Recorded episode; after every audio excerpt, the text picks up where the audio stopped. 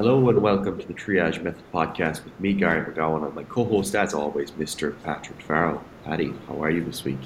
I'm positively splendid, Gary. It's been beautifully sunny, so I've been happy. Getting a nice little tan on. Same as myself. Still out here in Portugal.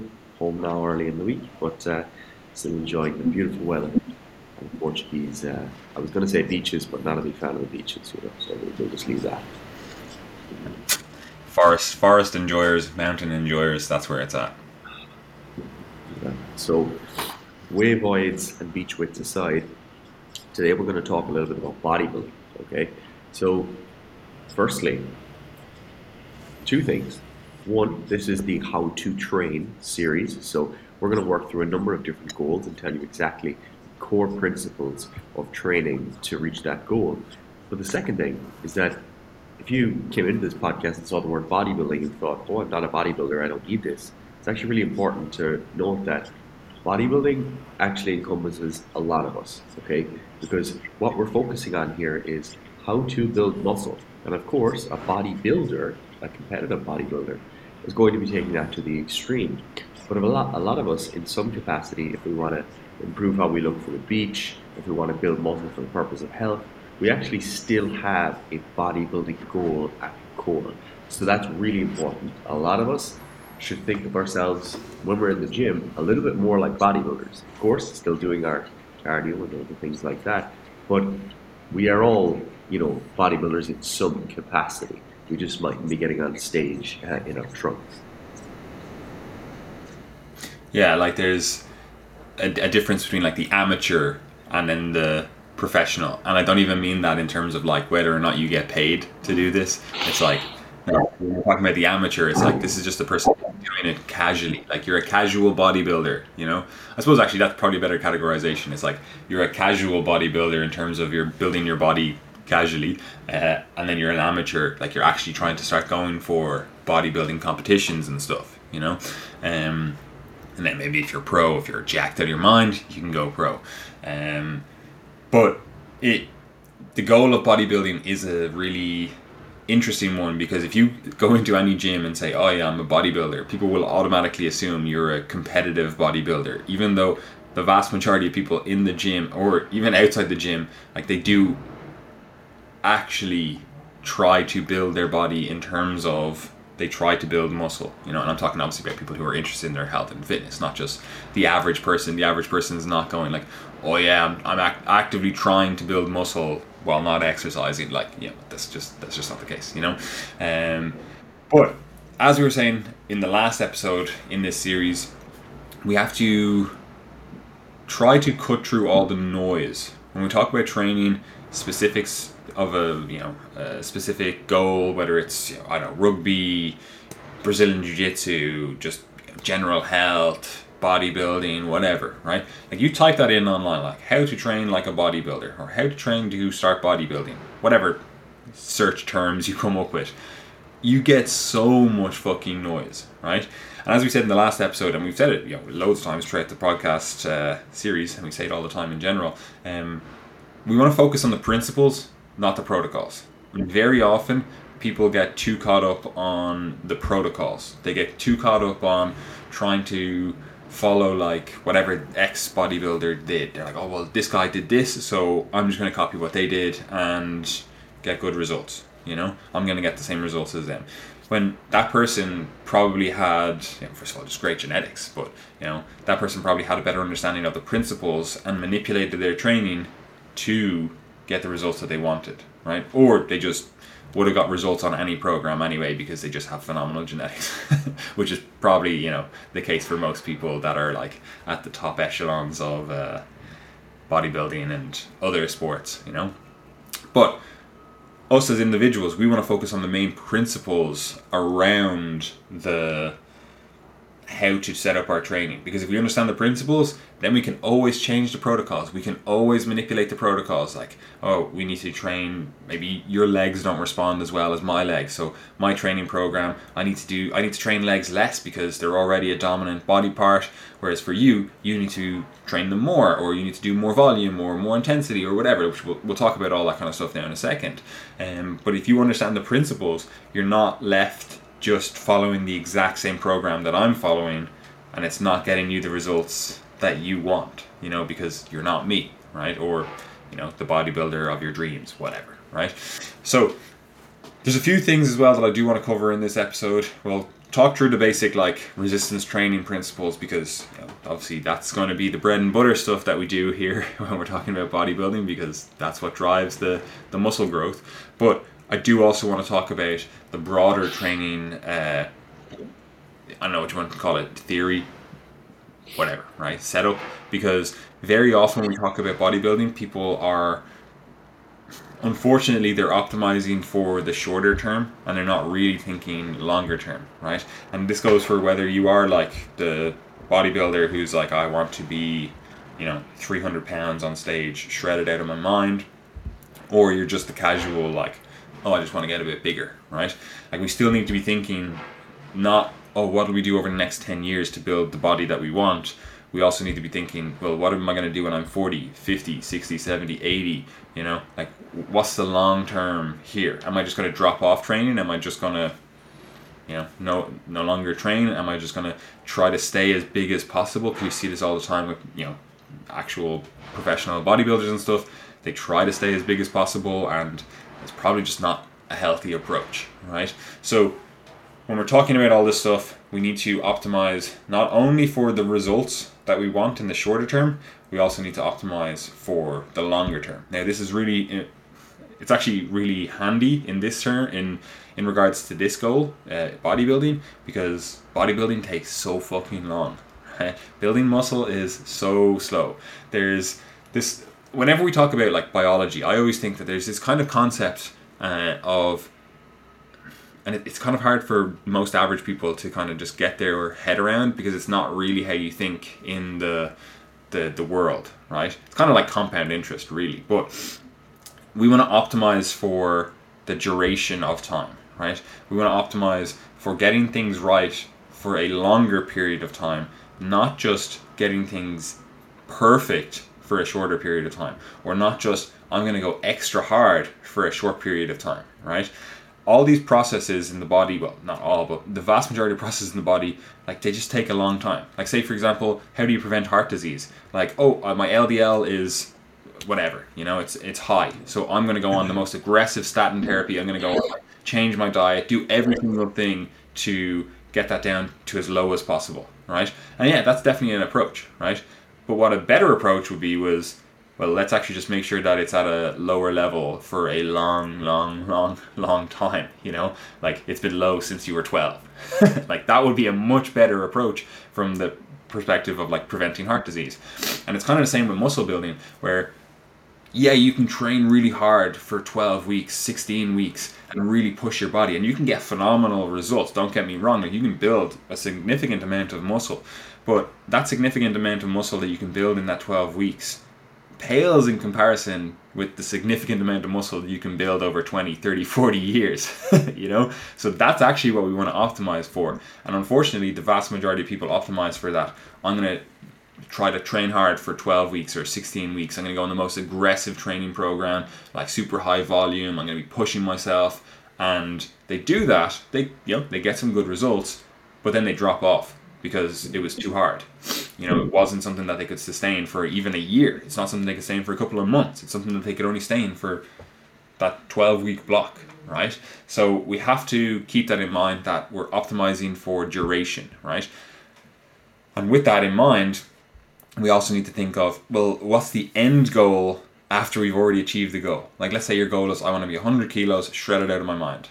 What happens after that? Are you still going to be pushing training as hard? Are you going to be dropping training back? Are you going to be doing a little bit more, like, cardiovascular training? Like, you need to be thinking about that stuff overall. Now, we're obviously not going to cover absolutely every nuance of that discussion today. We're really just talking about how to set up, you know, training. But I do want you to keep that in mind, where you might be listening to this bodybuilding, like how to train series here, like, or this episode in that series, but other episodes in the series might also apply to you. Like we just covered the like general health stuff, you know? So just because you're focused on bodybuilding doesn't mean that you then just go, oh, well, I'm not even going to listen to that episode because, you know, it doesn't matter to me. Because it does matter to you, because you need to be doing some of those things right now, and we'll touch on them. But then after, when you've achieved your bodybuilding goal, you're, again, 100 kilos shredded, whatever the goal is, like maybe you are going to switch to a bit more of a general health focused approach, and you're just going to maintain the muscle mass that you have. Maybe focus on a few areas where you're like, oh, I wouldn't mind getting a bit stronger or bigger or whatever in those areas, you know? Anyway, Gary, unless you've anything to add to that, where do we start when we're thinking about the program setup for the goal of bodybuilding? Yeah, so the first core principle that I'll cover in 2 points is that of training volume. So when we talk about training volumes, what we're talking about is our best quantification of how much work that you're doing. And that is actually surprisingly imprecise but useful, which is the number of sets that you do per body part. Okay, you can obviously look at this in terms of per whole body or per session itself as well.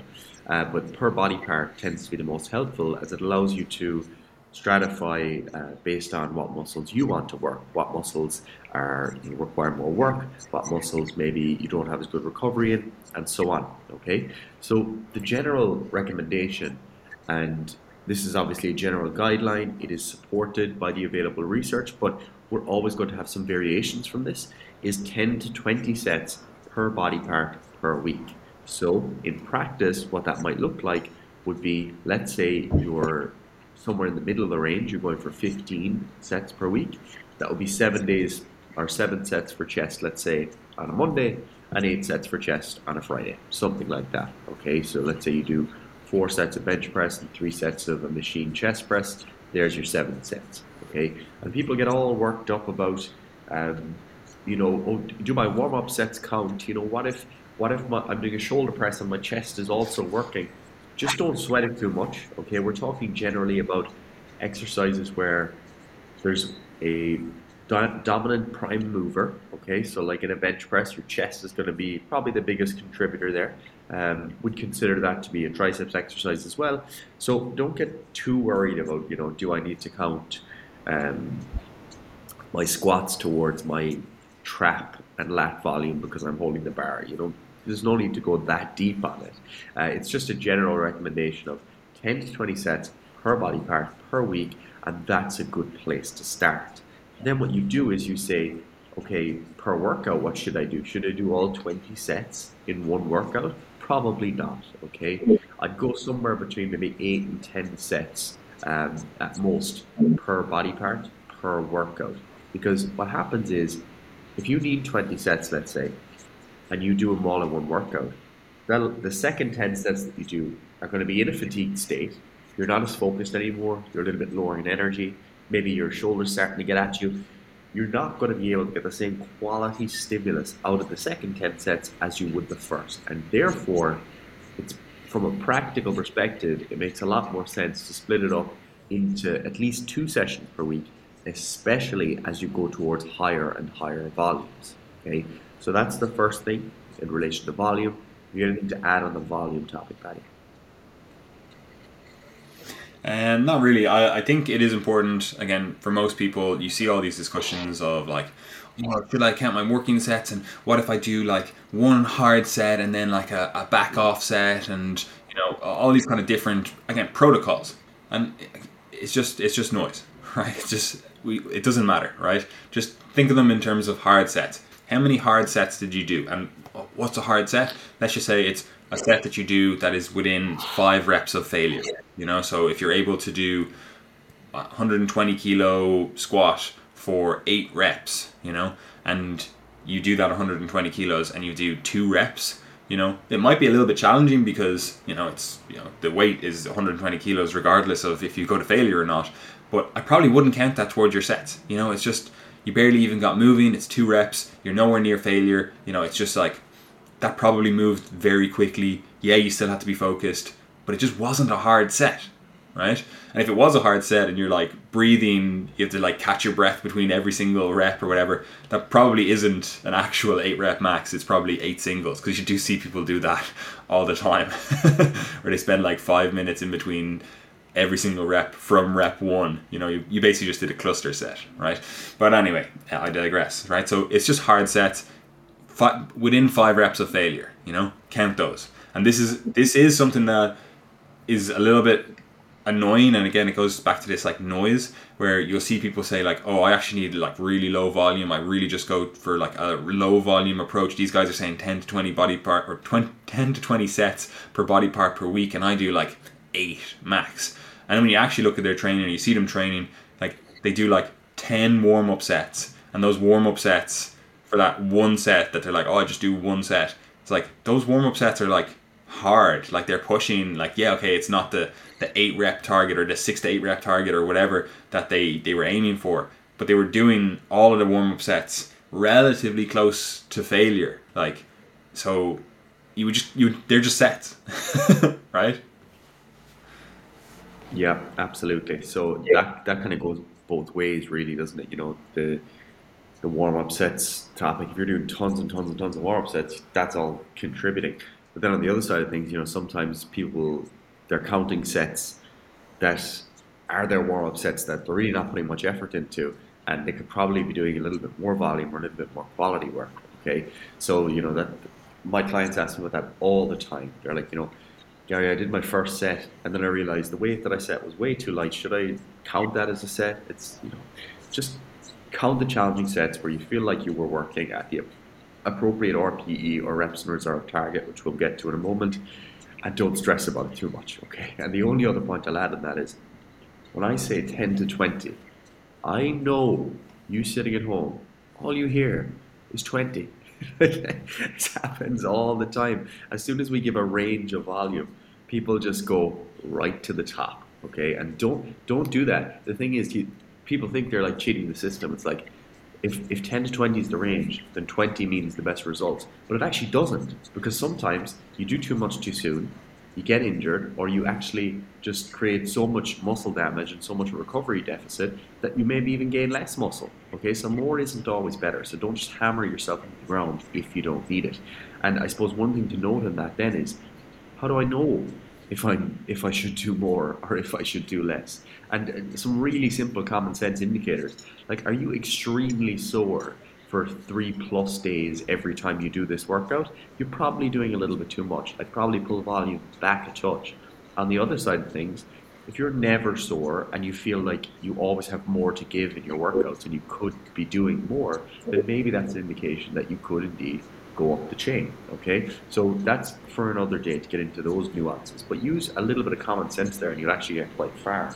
Because the next thing to talk about is how much effort you put into your sets. And this is really important, as it's integral to the discussion of volume, really.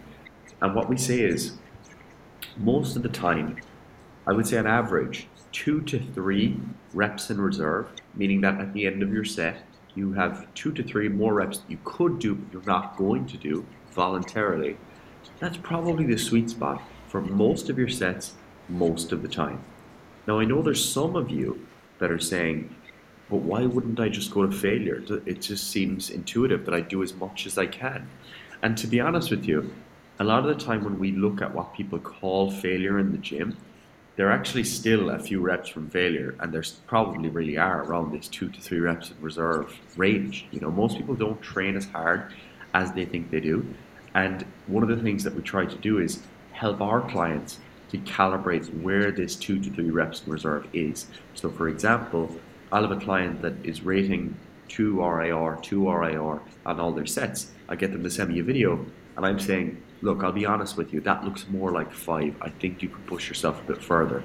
So that's one of the things you can do to improve your calibration here, is to start videoing your sets, reviewing them yourself. And if you happen to have a friend or a coach yourself that could, or your own coach, that could have a look at these for you, then they can review and give you some feedback. And that's how you get better at gauging this over time. And the reason we don't want to go to true failure all the time, like genuinely not able to perform another rep. Before you get stuck into that, like, another way to do it is to pick really safe exercise, let's say, for your chest, you know, just do a chest press machine and actually go to failure. Like, go to the point where you're like, I physically cannot do another rep, right? Like, I actually try and it gets like a quarter of the way and I'm shaking and I'm pushing as hard as possible.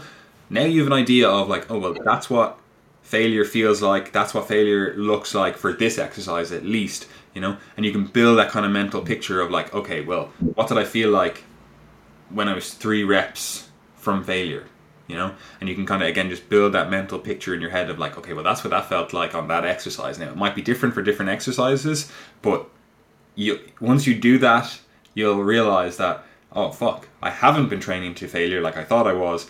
And when I see all these other people that say they're training to failure, like, they're not training to failure, you know? And this is one of those things that does actually, like, trigger me a little bit when people are like, oh, like, I thought, like, I couldn't do this, like, reps in reserve stuff. I need to do, like, training to failure because, you know, I have to know I've given it all, my all, right? And I know you're going to get into, like, why that's not a good approach now in a second.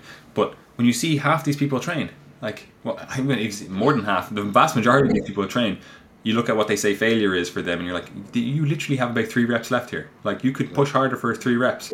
Like, this is not failure. This is literally what 3 reps from failure looks like and feels like. You know, you're just stopping because it momentarily got a bit sore, you know, you got a little bit pumped or whatever, you know, and that's just 3 reps from failure. Like, people have this idea in their head that, oh, well, if I don't go to failure, like, I'm not going to be training hard enough, like 3 reps from failure is easy. No, 3 reps from failure is like the weight's already starting to like grind, like you have to like push, it's going slow, you know. So when someone says that, they're like, oh, there's 3 reps from failure, it's easy training. Like, you just know, you can almost guarantee that person does not train to failure, because what they're talking about as, oh, well, that's failure, like the weight started to slow down and it was a bit challenging. I'm like, yeah, that's what it feels like when you're 3 reps from failure. Like, yeah. Exactly. So that is really important. And videoing yourself or getting someone else to review it is a good start there, okay? And then, as Paddy said, what you can do is have like challenge sets programmed into your workouts. I do this with clients sometimes, and like Paddy said, the best thing you can do is you do it on a safe exercise. You know, don't say, all right, I'm going to do barbell back squats and see when I fail, and then you're lying on the floor with the bar on top of you and your spine is broken, and it's just not a great situation, okay? So instead, pick a machine exercise ideally and go after it. You'll find that you have a lot more in the tank. Now, with that said, the reason you don't want to go to total failure all the time is because you just get a disproportionate amount of fatigue, and there's probably an increase in injury risk relative to just staying a couple of reps shy of failure. We also don't have, you know, great evidence to suggest that, you know, that this comes, the disproportionate fatigue comes with disproportionate gains in muscle, because that would be worth it. If we could see that taking every single set to failure gained or allowed you to gain significantly more muscle, and that outweighs the additional fatigue or the injury risk that might come from that, then that probably would be worth it, especially if you're a bodybuilder. But I just don't think that evidence is there, and I'd be more than happy to change my mind if that was the case, because I quite enjoy training to failure myself. You know, it was actually a change in my training approach in the past to move towards leaving a few reps in the tank, because it seemed like a smart approach. And I'm probably a little bit biased here as well by the fact that I work with so many people who are injured and who have got injured in the gym, and where pain significantly obstructs their training, and using reps in reserve, keeping reps in the tank, and not going to failure all the time is really game changing for a lot of those clients specifically. So especially if you're someone who's been, you know, constantly having niggles in the gym, constantly injured, this is something you really need to consider. So in summary, 2 to 3 reps in reserve most of the time. In reality, what this probably looks like, if you were to look at the programs that we put out, it's probably 0 to 4. That's like the big range, because sometimes we program to failure, you know, especially on those safer exercises towards the end of the workout. And sometimes I want my clients to actually stay even further from failure. And it wouldn't be uncommon for me to write a program where I have 5 reps in reserve even, especially as my clients come back from injury. And I really just don't want them going anywhere near that point. All I want them is to just start getting that little bit of stimulus, okay? So with that said, the next question that someone will ask is, how many reps should I do? And to be honest, this is probably one of the first questions a lot of people ask in the beginner stage. You know, should I do 10? Should I do 20? What should I be doing?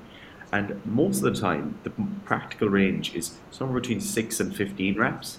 And again, in reality, it's probably, if you were to look at our programs, you might see somewhere between 1 and 30 as kind of the broad range that's there. But 6 to 15 probably covers 90% of the sets that we're going to program in a workout that's designed for muscle building. As you go below that, you're training more maximal strength, and that might be a good thing if that's your goal. But it does come with a lot of fatigue, and again, that kind of risk associated with it. So that's sort of like the training to failure equivalent, but on the reps front. And then on the very high end, if you're doing sets of 30, again, you actually get disproportionate amounts of fatigue associated with that, because of the very high metabolite production that we start to get. And it's also just a practical consideration. Doing a lot of reps to get the same stimulus as doing less reps doesn't really make sense from a time perspective. It does make sense in some cases where, let's say I have a client again that's injured and I want them to use lighter weights overall. If they do more reps, then we get less joint stress and we can still get a similar stimulus. So it is useful in some cases, but 6 to 15 covers the majority of the sets that we would program, I would say. Yeah, I would agree, especially for bodybuilding. Like, this is the probably most bang for your buck rep ranges. Now, it can be a little bit hard to rationalize that, because if we just said, right, it's basically the last 5 reps are kind of the money sets. You know, they're the money reps, so to speak, I should say, where you're like, oh, those last 5 reps, once you're within 5 reps of failure, like we're like, that's a hard set, count that as a hard set, you know, count that towards your overall volume, you know. So if that's the case, why not just do 5 reps? Just do 5 reps on everything. It's like, that's the lowest you need to do. If it's like you need to do 5 reps or be within 5 reps, just do 5 reps. So you know every single one of those reps is a stimulating rep, so to speak, right? But you get a disproportionate amount of fatigue by doing that, right? Now, 5 reps, you know, maybe you can get away with it, right? But the actual reward that you get from that is not necessarily proportionate to the amount of fatigue that generates, right? Like, because sometimes it just doesn't make sense. Like, what are you going to do, 5 reps on your curls? Like, you're going to do 5 rep max on your bicep curls. Like, there's just so much extra juggle, extra movement going on that you're probably not going to be able to put a significant amount of force into that bicep curl to do a true 5 rep max, unless you really locked everything down, like your arm was by your side, locked in, everything, whatever, right? So practically speaking, it just doesn't make a lot of sense to go like really low on the reps, and you get a disproportionate amount of fatigue. And similarly, like what you're saying, like if you go up onto the high end of the rep range where you're above 15, like for most people, you're going to get a significant like cardiovascular challenge from that. You're also going to have to deal with a lot of this like metabolic waste, these like buildup of like hydrogen ions and different things, lactate, etc., right? Which isn't necessarily bad and can potentially play a role in muscle building and signaling for other things as well. It's not, I'm not saying it's bad, but it's also very fatiguing. It's also very hard to train that way. Like if I'm not saying, oh yeah, you need to do 3 sets of 30 on each leg for your Bulgarian split squats, you know, like you're going to be in fucking bits. After set 1, you're going to be on the ground, heart rate 120 beats per minute. You're going, okay, right, that wasn't too bad, you know, but it was quite a significant cardiovascular stimulus. Set 2, you're at 180 beats per minute on your heart. You're like struggling to even breathe. And it's not your actual quads or your glutes or whatever way you're doing the Bulgarian split squats that are the limiting factor. It's the fact that you're sucking in air and your legs are absolutely burning just in general. Your hands are burning if you're holding the weights. Like, again, we just have to think about what's practically an easier way to do the rep, the set, to get the same result or potentially even get better results. Like, are you more likely to push hard on a set of 30 on your Bulgarian split squats, or are you more likely to push hard on a set of 8? You know, it's probably going to be easier to push that set of 8 harder versus that set of 30. So again, we're just talking about this broad range, 6 to 15 reps. It doesn't have to be like, if you do 16 reps, it's not to say that you're getting shit results. If you do 5 reps, again, not to say you're getting shit results, but practically that 6 to 15 rep range seems to be the kind of sweet spot. Sure. I mean, and then the next thing is, you know, well, should I do the same weights forever? Is that just what I do? I just do 3 sets, 10, same weight? And of course the answer is no. One of the core things that we need to have in pretty much any program, whether it's for endurance, for strength, for muscle building, is some form of progression. Okay, so you need to progress your workouts over time. We typically call this progressive overload, and the idea here is that you increase the stimulus that you're applying to the body as the body adapts, as you won't be able to continue applying the same stimulus with the same weights as you adapt. Okay, that's the whole point. If you lift 100 kilos for 10 reps for 10 weeks in a row and you adapt to that, now your body treats that as a lower stimulus because it has adapted. So you therefore need to increase the number of reps that you're doing, the number of sets that you're doing, the weight that you're lifting, or other variables like maybe slowing down the tempo, for example. Okay, so there's many different ways of progressing. The most common one is if you have a fixed workout that you just try to increase the weight on the bar or on the machine, etc. So for example, you go in 1 week and you add 2.5 kilos. Can you do the same amount of reps? Does it feel just as difficult? Does it feel more difficult? And then you do that for a couple of weeks and then you try to add more weight and so on. The same thing can be applied then if you have a rep range, let's say, of 8 to 12 reps. You might do 8 reps 1 week, 9 the next, then 10, then 11, then 12. Once you reach the top, then you increase the weight and you go back down the rep ladder. So it's kind of like a double progression method. That's something we use a lot of the time. And then you can increase sets overall, which is something that you can use, I would say, sparingly, okay? Because if you try to use this all the time, you end up doing, 40 sets, and it's just ridiculous. But it is something that you can use throughout your program. For example, if you have an 8-week program that's planned out, maybe the first few weeks, the sets are stable, but you're aiming to add weight and reps. Then as you move further into the program, maybe towards the end, you add an extra set or two per exercise. And now you've got a really potent stimulus towards the end that might be a little bit on the upper end of what we're able to tolerate. But then maybe you have your deload or slightly lower volume approach then going into your next phase or as a kind of recovering period after that phase of training. Okay, so that's something you can do, but I would say increasing weight or reps is the real cornerstone here when it comes to progression. Yeah, I would agree. And I think for most people, the most practical way to think about things is just that classical way of just like, I'm going to try to do a little bit heavier weight week on week, right? I want to see it going up over time. The way I often describe it to my clients is like when you were learning to do your multiplication times tables, like you didn't just stop at like your 2 times tables. You didn't just go, just 2 times tables. I know all my 2s. That's me done. Like you've become accustomed to that stimulus. You know how that works. You're going to get better at maths overall. You're going to need to learn your 3 times tables, your 4 or 5, and so on, right? And that's kind of what we need to do with training. You need to go, okay, you've mastered this, you've got this weight, it's perfect, everything's good about it, you've squeezed all the juice, so to speak, so we need to progress it in some way, right? The easiest way to progress it is just to add a little bit more weight, right? Now, again, that's not always practical, especially if you're training a smaller muscle group, you're a smaller individual, weaker individual, like you might be better served by adding some more reps. Now that's not always the case as well. But either way, those are our kind of 2 main variables here. You can either add a little bit more weight or you can add a little bit more reps. Fantastic. Now the other one, like we can control the tempo better, control the exercise better, really try to maximize the quality of the rep. That's obviously another way that we can really progressively overload, but I would kind of argue that we should do that from the start. But either way, another way we can do it is we can push for more sets. And this is actually something that I really like, right? But the major drawback of this is that, like Gary said, first of all, what are you going to do? Just keep getting up to like 40 sets, 50 sets per body part per week, It's not practical, right? But let's just say we're still staying within a normal range. You're like, maybe you're getting up to like 25 sets, maybe even 30 sets per body part per week. You're above the 10 to 20 that we're saying, but you're really trying to push the sets, and you're going to have like a deload or something in the future, right?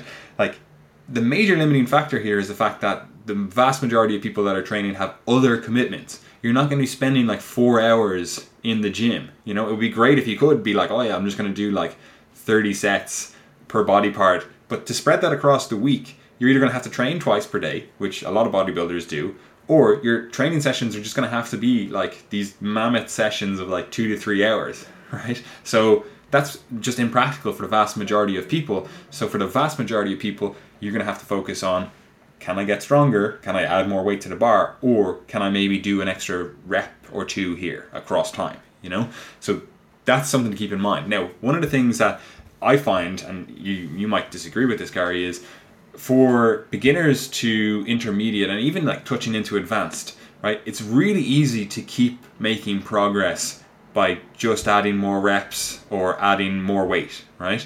But there comes a point where like strength gains, they're just so slow. Like you've already like, you're already incredibly strong, you know? Adding an extra rep is actually like a monumental task, right? Or adding an extra even like kilo to the bar is a monumental task. Now, you can somewhat overcome this with, you know, the smaller micro plates, or, you know, they have different names, but these like smaller plates that are like 100 grams, you know, like, so you can still be making some progress.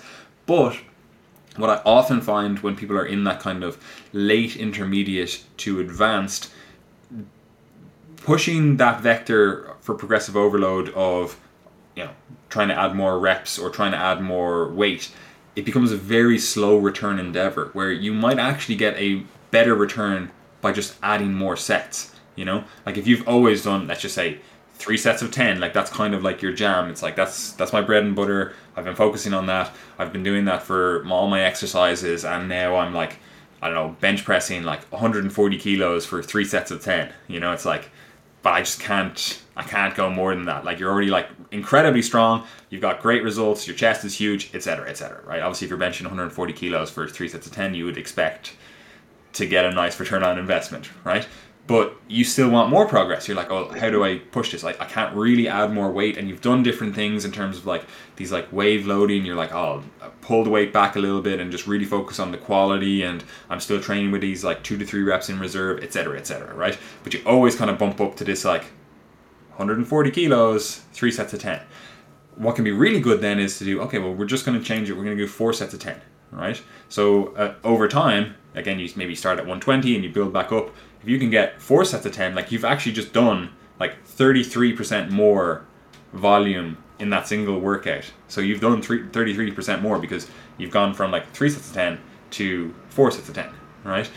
So that can be a really potent stimulus, especially as you get up to the kind of upper limit of like your strength abilities, right? And maybe obviously you have more to gain, whatever. It's not to say like that you're just topped out, you're done.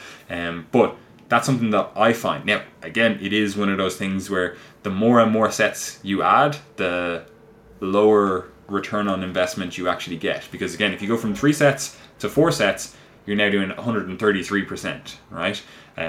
So obviously you'd expect like a nice bump, not maybe 33% extra gains, but at least a nice bump, you know?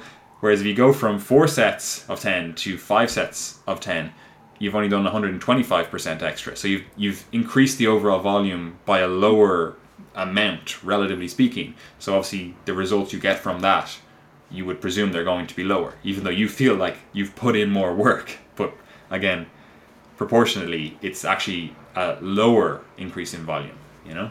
But anyway, what are your thoughts on that?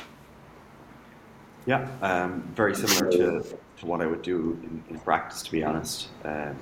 And, you know, all of this then fits in with the next couple of points, which are important as well, which are spreading your training appropriately. Okay, so this is something that's, you know, it just is factored into every decent program where you just spread your training appropriately across the week, especially for our clients who have maybe a couple of goals. So for example, somewhere this comes up a lot of the time is in GAA athletes that we would coach. So for example, if they have a training session on a Tuesday and Thursday with their club, then we'll try to keep maybe some of the lower body work away from the harder session and things like that. But this applies to core bodybuilding training as well.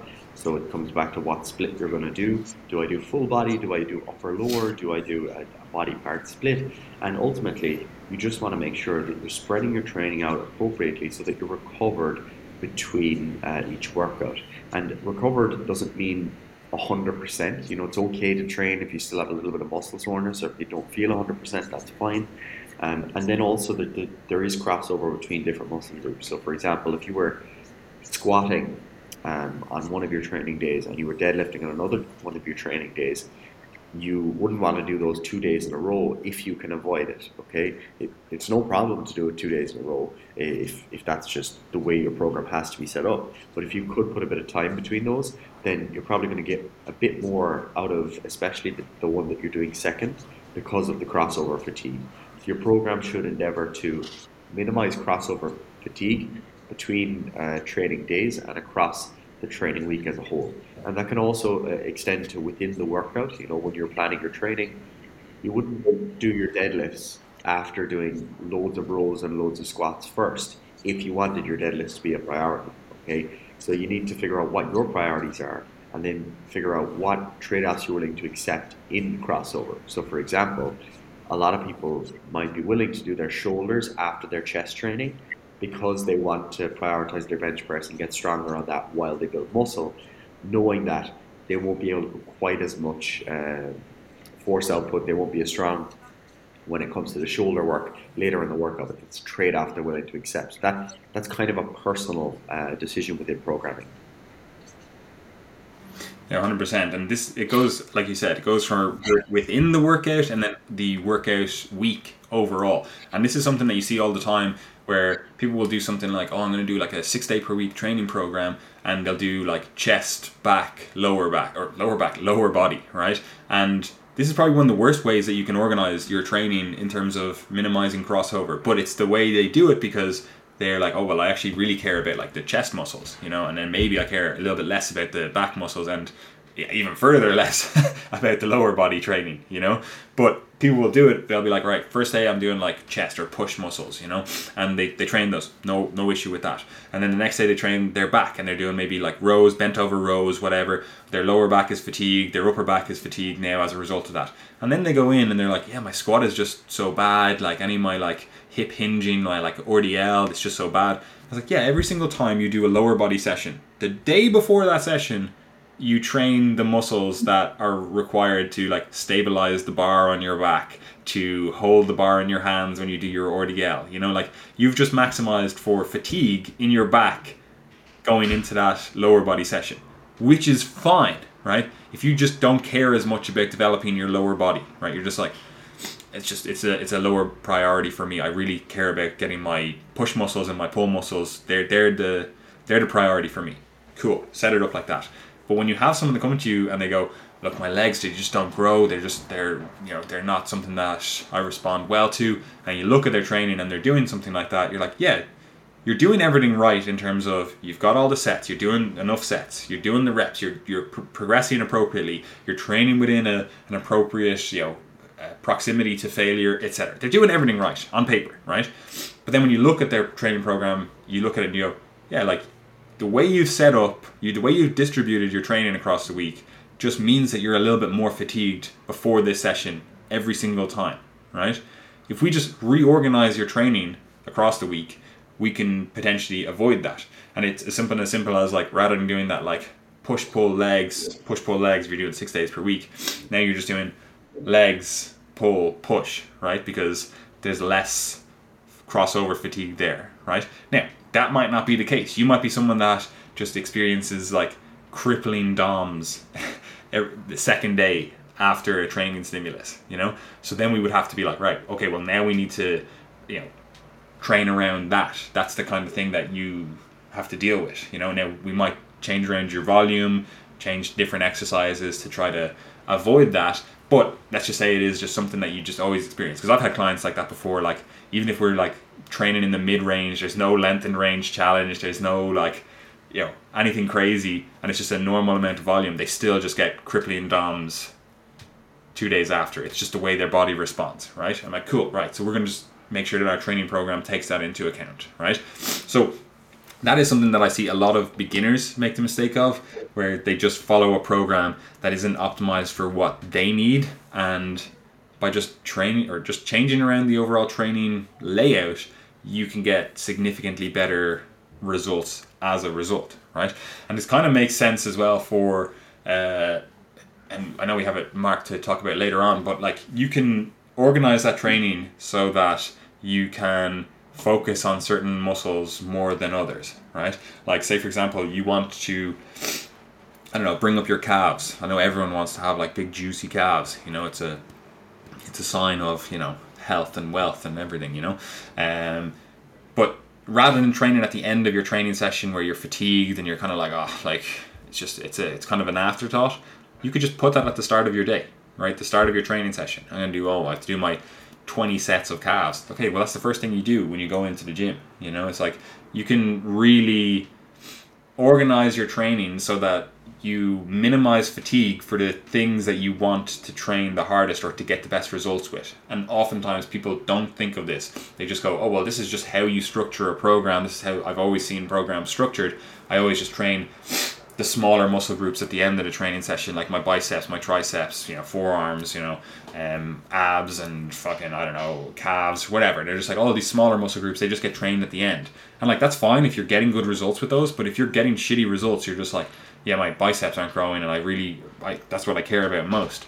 Well, train them at the start of your sessions when you're coming in freshest, you're ready to go. Like, yeah, it's probably going to negatively impact, you know, your back training if you're training like back and biceps, you know.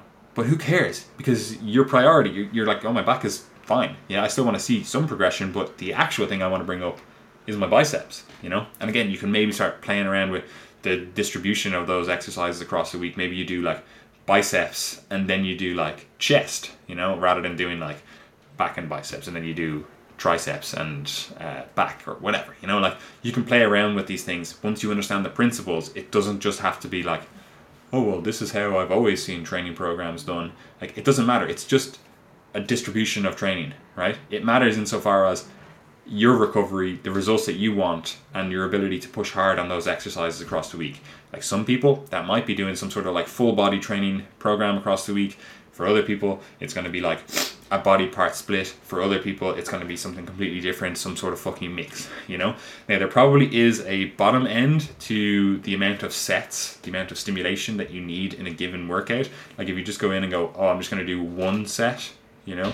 Like, yeah, it's probably going to do something. Like, if you're just like, oh, I'm going to spread my volume out across the week, right? There probably still is a lower limit in terms of you still need a certain amount of volume to actually stimulate that muscle growth for that given day. Like, I don't know if it's one set, two sets, three sets. It's probably different for everyone. I would argue it's probably around that kind of like 2 to 3 set mark. You need to do at least like 2 to 3 sets to really initiate, like, you know, protein synthesis, etc. That's not to say that doing just a single set for a body part at some stage throughout the week, it's not going to give you results, but it is probably better if you're trying to really spread out your volume for that body part. It's probably better to do at least like 2 to 3 sets rather than just going in, I'm just going to do like one set here or there because, oh, it's all just volume at the end of the day, so it doesn't matter. Like, that's like saying similarly with your diet, it's like, oh, well, if I just need to hit like 200 grams of protein per day, that means I need to hit like 1400 per week. So who cares if I just do it all on one day versus spread out throughout the week? You know, it's like, no, you still need to hit a certain amount each day, you know? So the next couple of points are very much related to each other. The first one being related to the exercises that you choose. This is something we talk about a lot at Triage because there is a lot of dogma in the fitness industry in relation to what exercises people choose. And, you know, you'll have these guys that just say, oh, just squat, bench, and deadlift, bro. You don't need to do anything else. You have people that talk about machines saying that they're useless. And then you probably have people on the other side of the spectrum that every exercise has to be the perfect machine. You know, everything has to be set up absolutely perfectly with bands and, you know, daisy chains and cables, and everything has to be perfect. And there's kind of utility in both approaches because the people that are a bit more over analytical with the exercises that they're choosing, they're doing so generally with pretty good reasoning, but it's probably just taking it too far relative to the benefit that's going to come from it, because there comes a point where you're optimizing so much that you kind of lose the practical considerations. For example, how long is the workout going to take? Can someone even achieve their appropriate volume if they're trying to set up for all this time? And also with these, all of these different rules in mind, like, does this actually apply to this individual's anatomy? And do we know for sure that they wouldn't just get the same stimulus from one of the machines or one of the basic barbell exercises, as you say? Okay, so you don't need to over-optimize. But on the other side of things, the person that says, just do barbell exercises, there's merit to that in that it's quite practical. It's very much a shotgun approach. If you do all the basic barbell exercises, yes, you're going to train everything. But that means that we let some people fall to the side, you know, because they maybe find that squats don't give them a great leg stimulus. They just feel it in their back, and they feel it in their hips, and they're not getting a great quad stimulus at all. And while a large proportion of people might get a great quad stimulus, some people won't. So what you should do is pick the highest yield exercises for your body rather than just what everyone else does, okay? So you might find that, let's say, there's 2 chest press machines in your gym. You're not sure from an exercise mechanics perspective, you know, you're not a personal trainer yourself, you don't know what the difference really is between those 2 machines. But you know that when you use one, your chest feels much better, far more stimulus than when you use the other one, which just hurts your shoulders. You don't need any reasoning other than that to just say, do you know what? I'm going to use this chest press. That seems to make more sense. The same thing goes with free weight exercises. Maybe you're doing a flat dumbbell press and then you do an incline dumbbell press. And when you do the incline, you think to yourself, God, this feels way better on my chest and I'm not feeling my shoulders as much. Boom, there's your reason. There's your reasoning. So pick the highest yield exercises for your body. And generally what we would say is most programs for muscle building should probably feature a mix of some free weights, some machines, and then some cables, which is kind of just machines anyway. That allows you generally to hit a muscle from multiple different angles, multiple different resistance profiles. For example, the shortened range versus the lengthened range is the bias, training the full range of motion of the muscle's contractile range. And that's the best approach, really. You know, if you're just doing one exercise per muscle, you're probably maybe leaving some gains on the table. You might still get most of them, but a mix of different types of exercises is probably best. And once you pick your exercises, what you do then is you try to become a specialist at performing those exercises, you know, really appropriately, really precisely. So you don't just sit down on the machine or the weight training, the free weight exercise, and just crank out reps. Okay, you think about, where do I feel this most? I might want to spend a bit more time there. I might want to slow down, change the direction, so I feel it on my chest a bit more. And you become quite precise in how you perform the exercise, which is then supplemented by things like an internal focus. So you might think when you're doing your chest press, okay, I want to really focus on my pecs. I want to squeeze when I get to the short range and then back down. Okay, and then there might be external focus points as well that help you out. So for example, one of the things that some people will use is, I want to think like I'm pushing myself back into the bench, okay? Or you might think bar up and back. Whatever happens to work for you to help you focus on the muscle. And that's really the key point with all of this. Whether it's how you perform the exercises you choose, or where your focus is, the goal really is to stimulate the muscle rather than to maximize the weight that you're lifting on the bar. Because the weight is just a tool. Ultimately, what we're looking for is the stimulus on the muscle. 100%. I don't really have anything to add to that. And we did have Mark here to just note that you can run like specialization cycles. You don't need to be like, oh yeah, I'll just do the exact same thing that everyone else is doing, even though I can clearly see that I'm not getting the results that they want, that the other people are getting. Like, again, maybe your biceps need more attention, your back, whatever the fuck it is. Like, don't be afraid to increase the volume of those muscle groups and then decrease the volume on other muscle groups that are, you know, just muscles that respond really, really well for you, right? I don't think we need to go too deep into that, but the next point then is that you need to do all of this stuff for 3 to 10 years. And that's the unfortunate reality, where people think, oh, well, I'm just going to be able to completely transform my body in 12 weeks. And while it would be lovely to say like, oh, 3 months is all you need to, you know, get absolutely jacked out of your mind. But realistically, we're looking at 3 years at a minimum here, you know, and for most people it's probably closer to 10 plus years, you know, because muscle building takes time. So you need to optimize things again for duration, like duration of time doing things right. That's what you need to optimize for. You're not optimizing for speed. It can be tempting to think like, oh, I'm going to optimize for getting everything perfect, beyond perfect, training harder than ever for 12 weeks. But that's the wrong goal. The goal should be doing that for 12 years. How do you optimize things so that you can continue doing this for 12 years? Which I know that's not what people want to hear. People want to hear like, oh, this guy knows secrets. He's going to get me phenomenal goal or phenomenal gains in 6 months. You know, that's all I need to spend with time with this guy getting coaching or whatever, right? And that's just, it's just a lie, you know, that no one can promise you that unless they're just giving you fucking some of the secret sauce, you know, they're giving you steroids, right? So it's just unrealistic for the vast majority of people. Again, it's going to take a long period of time. Even if you are enhanced, you know, it's just going to take a long time to actually get the results that you want, you know? Do you have anything to say on that, Gary? No, it's a long road, and that's it. You don't have to say on it. Yeah.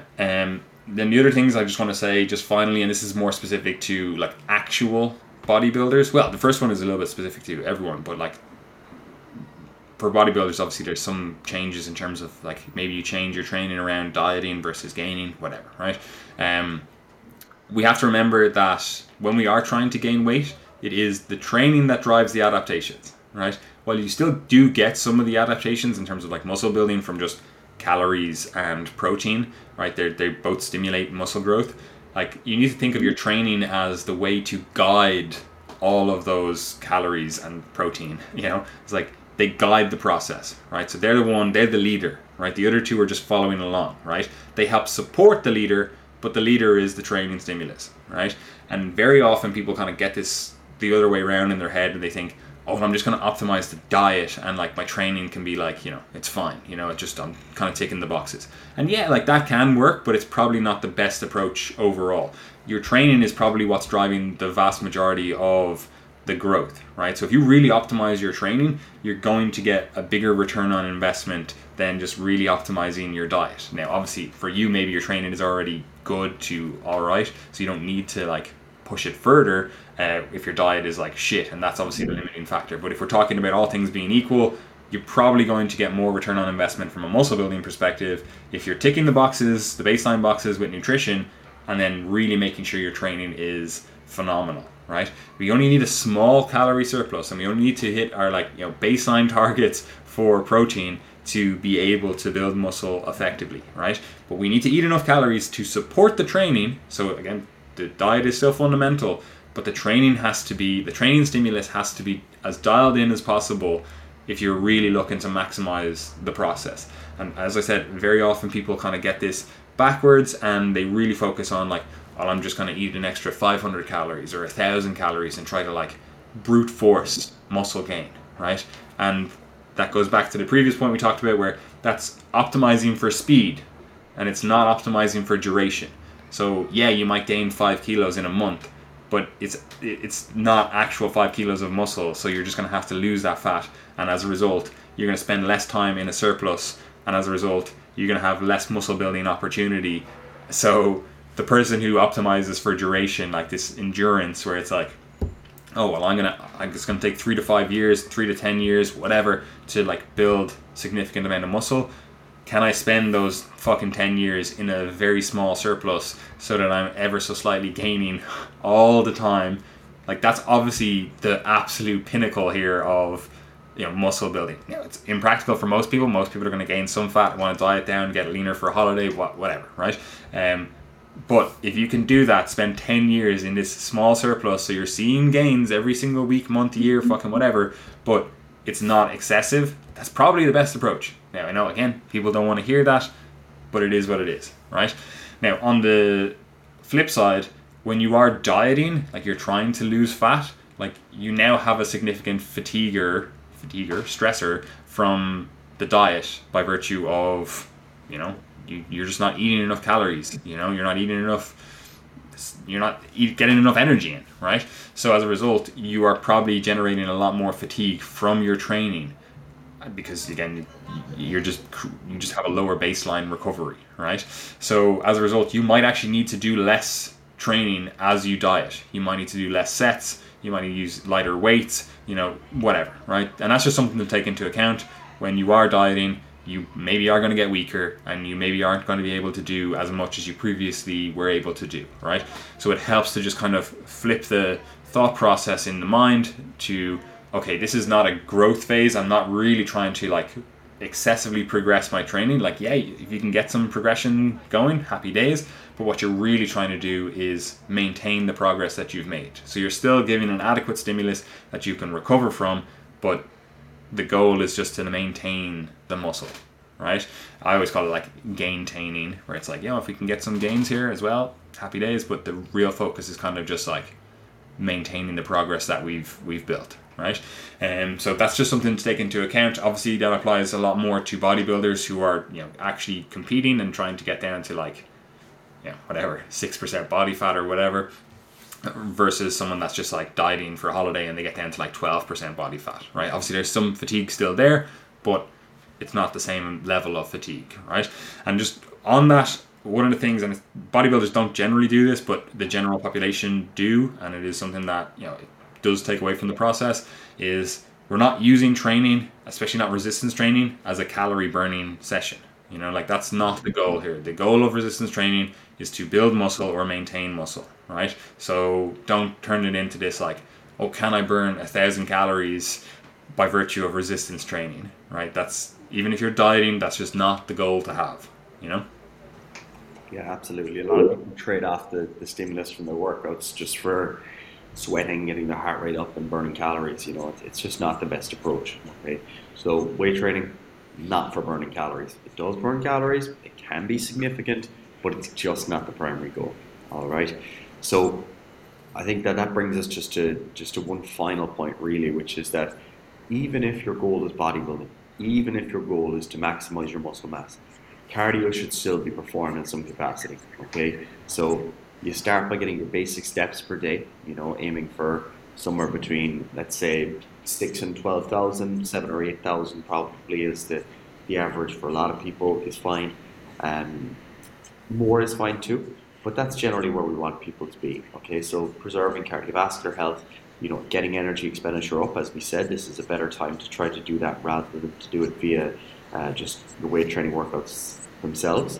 And then ideally additional cardio in accordance with the recommendations of the previous podcast. Okay, so we still want you doing your steady state cardio. We want to be getting a couple of hours at least per week of that. And don't be worried about that eating into your gains. This is something a lot of people worry about. Will it compromise my muscle gain?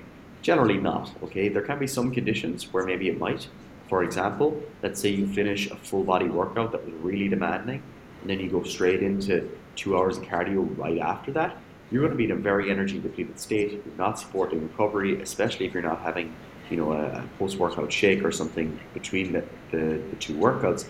That can absolutely compromise your gains. Similarly, you do so much cardio that pushes you into a deficit out of your surplus, that'll compromise your gains. But for the most part, if you're practicing good training and nutrition practices, cardio isn't really going to interfere with muscle gain, especially in accordance with just cardio for health. Cardio for endurance training, if you're doing 15, 20 hours a week, that might eat into it. You're not going to be able to recover and perform as well in the gym, and therefore that can compromise your gains. Okay, so that's all really we have to say on cardio. Because we just on that as well, like if we're, this is something that you see a lot of people do as well, where they'll do like, oh, well, you know, I don't really like cardio, so I'm just going to do high intensity cardio, so I can get done in 5 minutes what I could get done in half an hour in terms of the calorie burn perspective and maybe some of the, you know, heart adaptations, etc. Right? And unfortunately, high intensity cardio is the most fatiguing form of cardio. So it's probably going to affect your resistance training then as a result. And you're going to be like, oh, fuck, I can't do any of this cardio stuff because my resistance training suffers and therefore my muscle gain suffers, my muscle building processes suffer, right?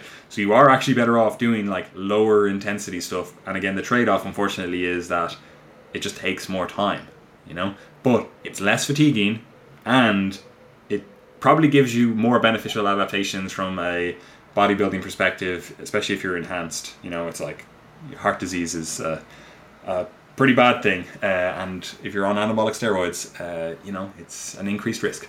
But that is something that a lot of bodybuilders kind of fear. They're like, oh, I'm never going to do aerobic cardio. Like, oh, fuck, couldn't do that, you know? And unfortunately, or fortunately, that's the best type I would argue, for a bodybuilder, because it's the lowest fatiguing type and you can actually just do a lot without compromising your muscle building results. Check. I think that covers it all. 100%. So guys, as always, if you enjoy the podcast, make sure to share it, make sure you're subscribed and all that. That really helps us out.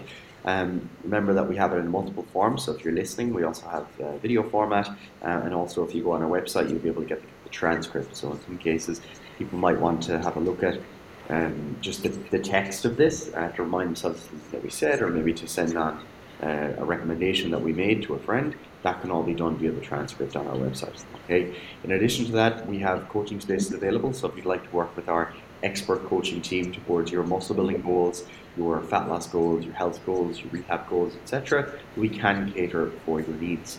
You can also make sure that you're subscribed to our email newsletter, okay, the Triage Method newsletter, where we provide information that doesn't go out on our public social media. Okay, so you get an article there each week, you get an update of all the stuff that we're posting on social media if you want a weekly roundup, and we also send out special offers as well to our email list, so make sure that you're subscribed there. And if you are on social media and you like following along there, Triage Method on Instagram, on Twitter, on YouTube, all of them. Okay, we put out a lot of content on YouTube these days, very high quality content, very useful content. And we actually just had a video last week on this exact topic where we were covering, training volume for muscle building. So that's something to watch if you want to flesh out some of the discussions of volume further. Okay. I think that's pretty much everything. We do have our nutrition certification, which closes at the end of this month, so make sure this is the last week that you can get involved in that. So if you'd like to get involved before the next intake in 6 months' time, now is the time to do that. 100%.